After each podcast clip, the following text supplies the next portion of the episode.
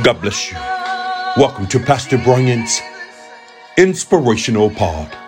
The word of the Lord shares with us in Nahum 1, verse 7. The Lord is good, a stronghold in the day of trouble, and he knoweth them that trust in him. Good God Almighty. Lord have mercy. That's a good word on today. The writer shares with us, some say a minor prophet, but he comes with a major message. He said, In trouble, that's T R O U B L E, baby, the Lord is still good.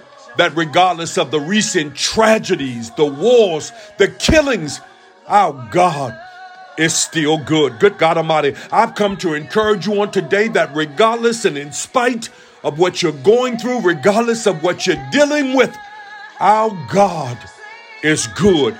Now, scholars agree that this writer shares with us after the fall of what we call the Thebes, if you will. That's T H E B E S. There was a major fall, a major tragedy that had taken place. Then the writer shares, the Lord is good. Good God Almighty. Look, people of God, I've come to encourage you on today that regardless and in spite of what you're going through, regardless of what you're dealing with, the Lord is good. Good God Almighty. Hey, look, you be encouraged on today that regardless and in spite of what you're dealing with, know that the Lord is good. Hey, look, God bless you. Until next time, I'm in his service.